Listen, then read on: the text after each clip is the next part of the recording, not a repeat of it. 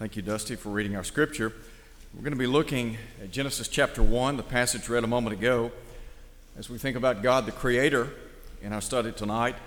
Very quickly, I do want to express appreciation to you for your presence tonight. We're sparse in number, got a lot of folks on the road, and we want to keep them in our prayers as they travel. It's vacation time, and people, as you well know, through the summer are coming and going. And so we always want to remember those who are traveling. And also, let me just express appreciation to those of you who are visiting. As always, we invite you to come back and be with us. We're grateful for your presence tonight and hope you'll come back and be with us again. We're going to be looking at Genesis chapter 1 as we think about the topic God the Creator. And I want to do this lesson in a very simplistic way. I've got, some, I've got a couple of things I want to share with you. I want to begin tonight by talking about the days of creation, and then, secondly, the design of creation. A very simplistic lesson, one that all of us ought to be able to grasp. And in looking to the scriptures, there are a lot of things that are said about the origin of man, the origin of the universe in which we live. There are a lot of people in our world today, they deny the existence of God. They believe that we are the products of chance, and yet the evidence is overwhelming in favor of intelligent design. And so, in our study, let's begin by talking about the days of creation. In Genesis chapter 1, down through the first part of chapter 2, we have Moses recording for us the order of creation. And God created the world as we know it, the universe, including man, in six literal days. The Hebrew word for days is spelled Y O M, Yom.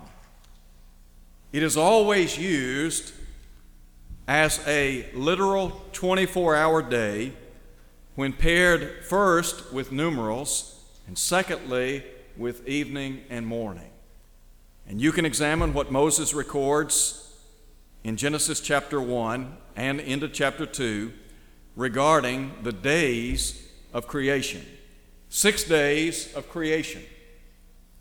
Before I make reference to the days of creation, let me just say this. All three members of the Godhead were involved in the creation of the world and mankind. God was the architect. Jesus, the second member of the Godhead, was the agent by which the world was made. The Holy Spirit was, as some would say, the finisher, the beautifier. Now, the Bible tells us in many passages of Scripture that Jesus, the Word, the second member of the Godhead, was the agent by which the world came into existence. You remember in John chapter 1, John said, speaking of Christ, all things were made through him, and without him was not anything made that was made. In Colossians chapter 1, Paul, in that context, in about verse 15, said, All things were made through him, in heaven and on earth, visible and invisible, whether they be thrones or dominions or principalities or powers.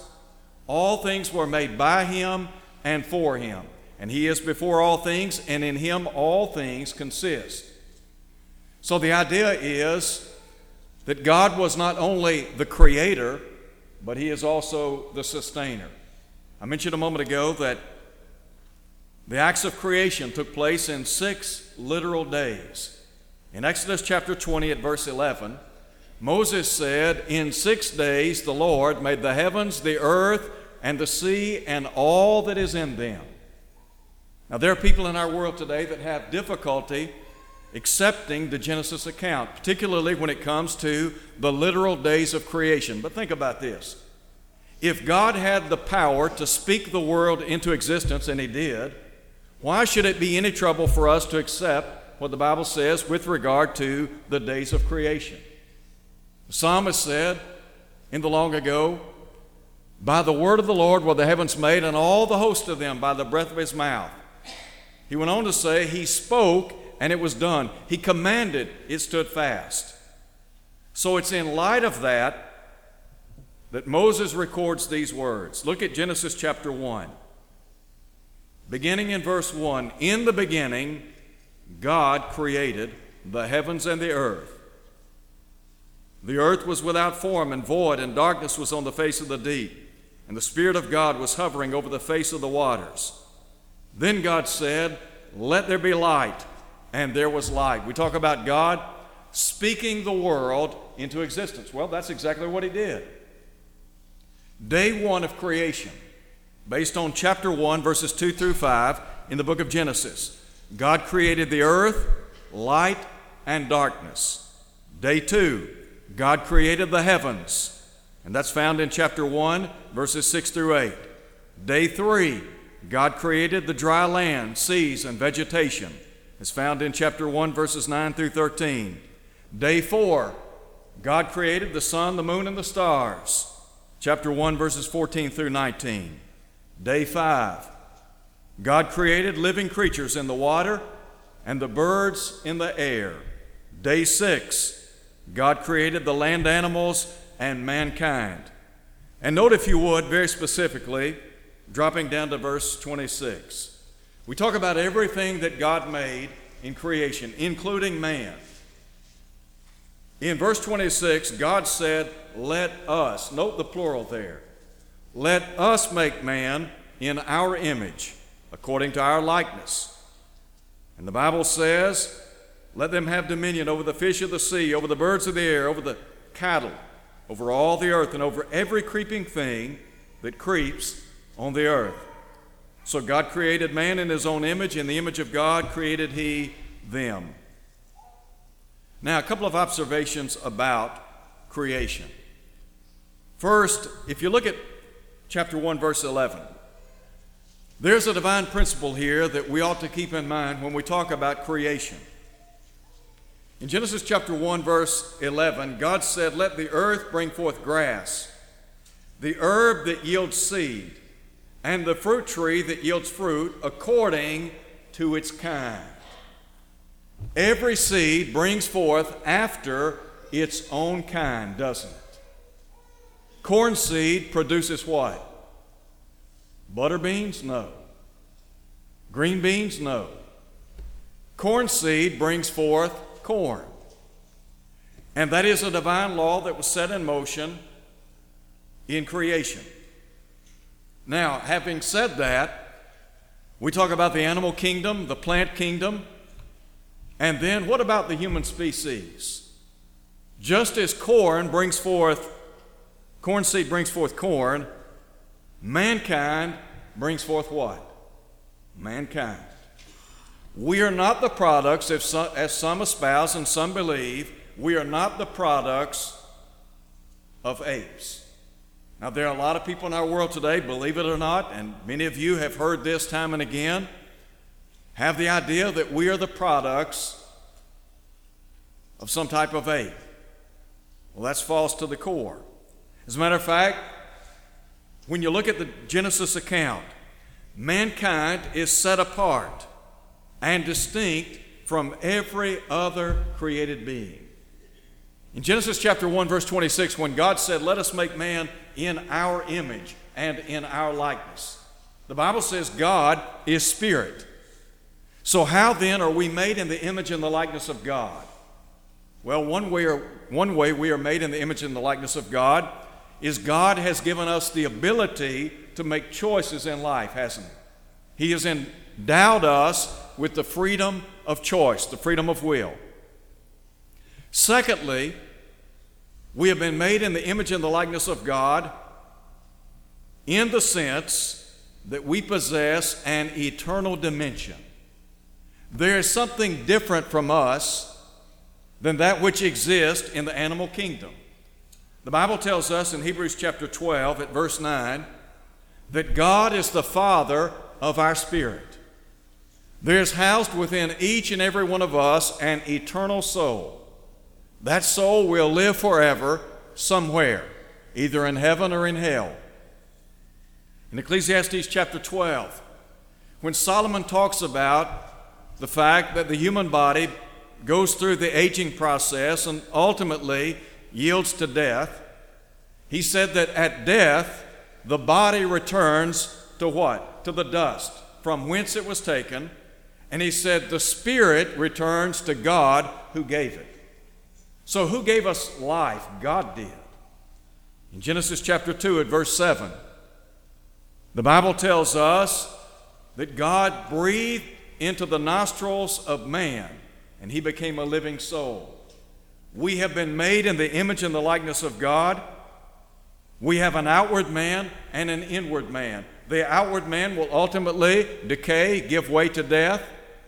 The inward man will live forever. That's why in 2 Corinthians chapter 4, Paul could say, The outward man is perishing, yet the inward man is being renewed day by day. Now, there's a second thing I want to call attention to. It has to do with the design of creation. And there's some fundamentals that I want to call attention to, particularly in chapter 1, in verse 1 of the book of Genesis. There was an English philosopher, he was a biologist as well, and he, he was educated in empirical sciences by his father. His name was Herbert Spencer. He was born in 1820, he died in 1903. And he said in the long ago that there are five basic fundamentals to science. Those basic fundamentals are time, force, action, space, and matter. Now, here's what's interesting. Look at Genesis chapter 1 in verse 1. Spencer didn't, he didn't originate this idea, he just discovered it. Here's what the text says In the beginning, that's time, God, that is force, created, that's action, the heavens, that's space, and the earth, what is that? That's matter, isn't it? So there you have the five basic fundamentals of science in Genesis chapter 1, verse 1. In the beginning, time, God, force, created action, the heavens, space, and the earth, matter. Five basic fundamental principles upon which science stands. Now, with regard to some facts and creation, let me ask this question How did we get here? What are the possibilities? You well know that there are any number of people that will tell, that will tell you that we are the products of chance. That's what those who believe in organic evolution suggest. Some would say that something spontaneously came into being out of nothing. God made something out of nothing, didn't He? But this world, the world in which we live, did not just spontaneously come into being. There was no Big Bang Theory some cataclysmic explosion that brought all of this together. Not at all. In 1976, there was an interesting debate that was held in the state of Texas. The debate took place between Dr. Thomas B. Warren, who was a member of the church, college professor, as a matter of fact, he was a graduate school professor, and a man by the name of Anthony Flew. Anthony Flew was a world renowned atheist. As a matter of fact, he was probably the leading atheist in his field. In that debate, Dr. Warren absolutely destroyed the arguments presented by Dr. Flew. And Dr. Warren pointed out in the process or during the course of this debate that the arguments that Dr. Flew presented he said they were the absolute best that could be presented. And he said Dr. Flew, from the vantage point of, of his way of thinking, would have been considered preeminent in his field. The problem wasn't with the man, the problem was with what? The arguments. Dr. Flew assumed a proposition and this was a bold proposition. He said, I know that God does not exist. That is a bold, bold proposition. Well, Dr. Warren debated him and destroyed those arguments. What's interesting to me is that Dr. Flew died April the 8th, 2010. I want to read for you something. As a matter of fact, I went back. I watched some of the debate between Dr. Warren and Dr. Flew. I also watched a brief, a brief interview with Dr. Flew that was probably maybe 10 years ago, eight years ago, in which Dr. Flew changed his position with regard to being a, an atheist. And what he said was absolutely astounding to me. Let me just read for you very quickly what he said. And by the way, just, I guess, a very brief synopsis of what he said was that the integrated complexity of this world led him to the conclusion that there had to be intelligent design. Now, there were people in the world of science that thought, you know what, this old guy is senile. He doesn't know what he's talking about. The fact of the matter was, he did know what he was talking about. Now, he didn't come to believe in a personal God, he would have been what we would call a deist. But he did come to believe in a supreme being, intelligent design. And I have to believe that that debate that occurred between him and Dr. Warren in 1976 had a profound impact upon him. And you think about that seed principle. Seed germinates, doesn't it? Over time, Dr. Flew had the opportunity to think about that debate and to examine the evidence. Now, very quickly, let me read for you what he had to say. He viewed himself as a negative atheist.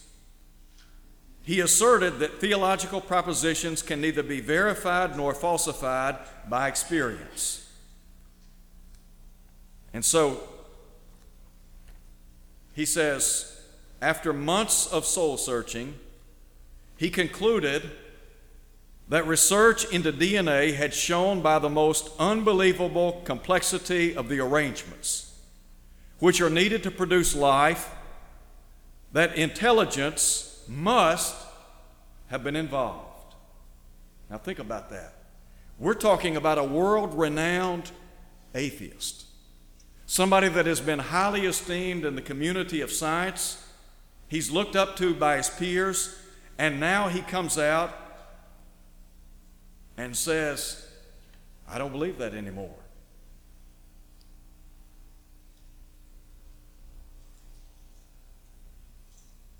He made a, he made a video of his conversation entitled, Has Science Discovered God?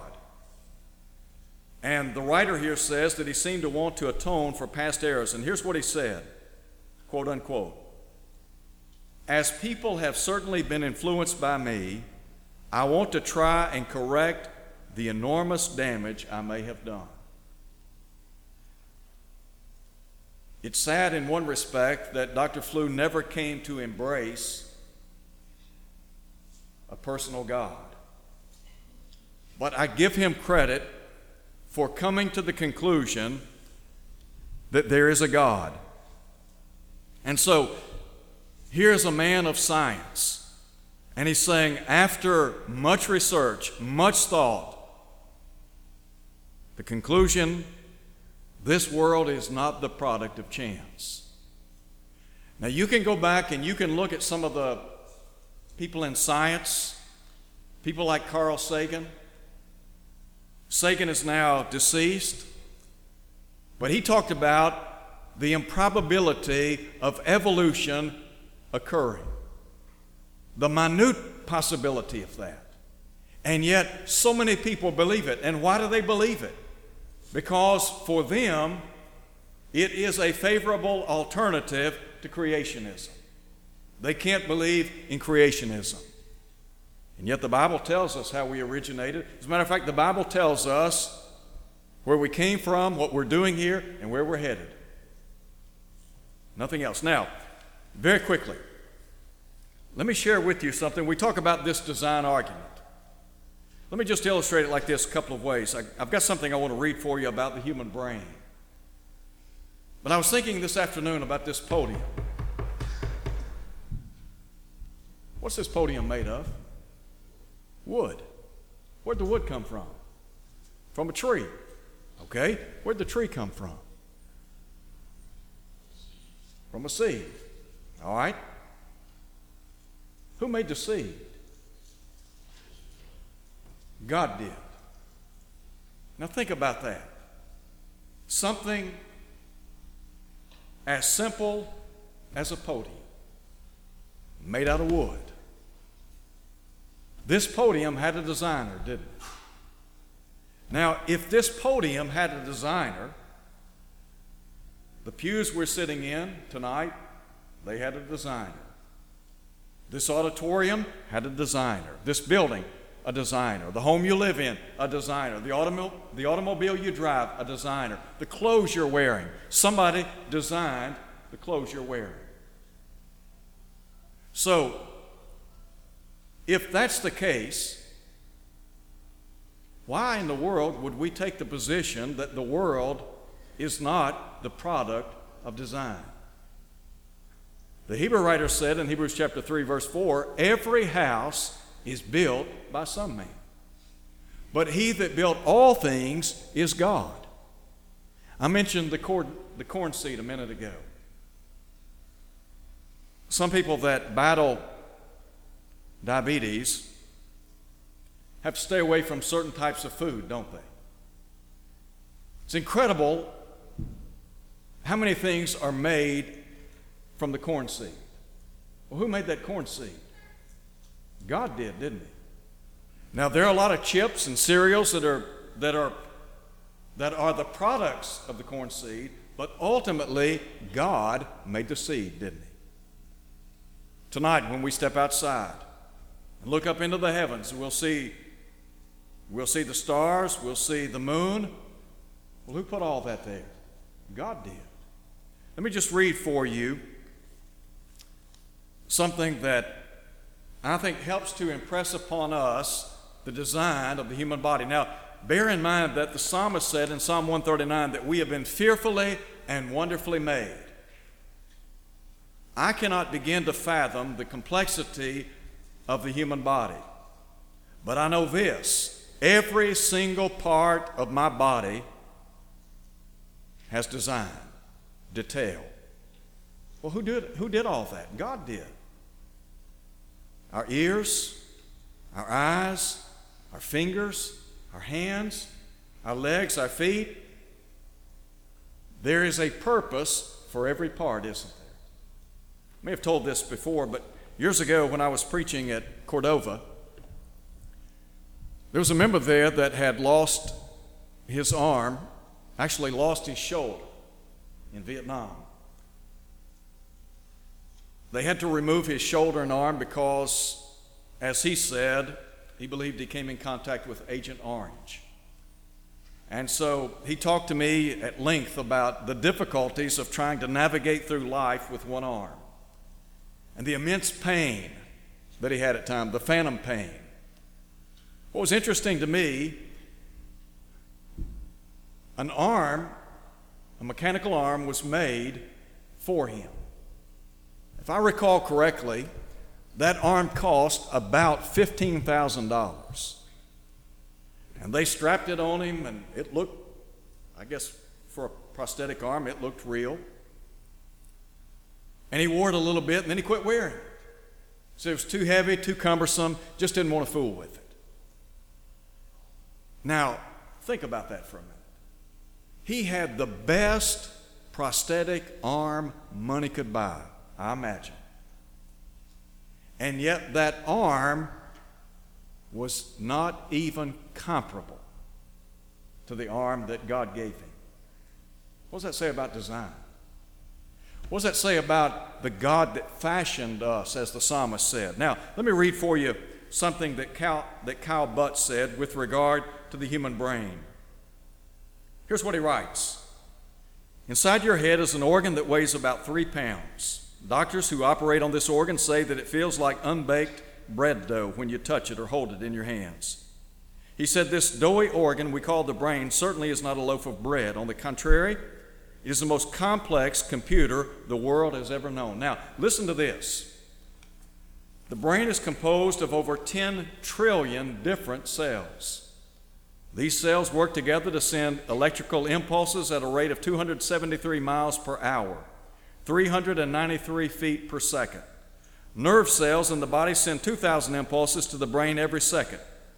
These impulses come from 130,000 light receptors in the eye, 100,000 hearing receptors in the ears, 3,000 taste buds, and over 500,000 touch spots. Did you get all that? It's amazing. He said, as this is happening, the brain does not move. Yet it consumes over 25% of the body's oxygen, receives 20% of all the blood that is pumped from the heart. He goes on to say that the brain makes up only about 2% of the body weight of an average man. And then he talks about these quote unquote brainy abilities. He said, Consider that the brain serves as the doctor, quote unquote, for the rest of the body.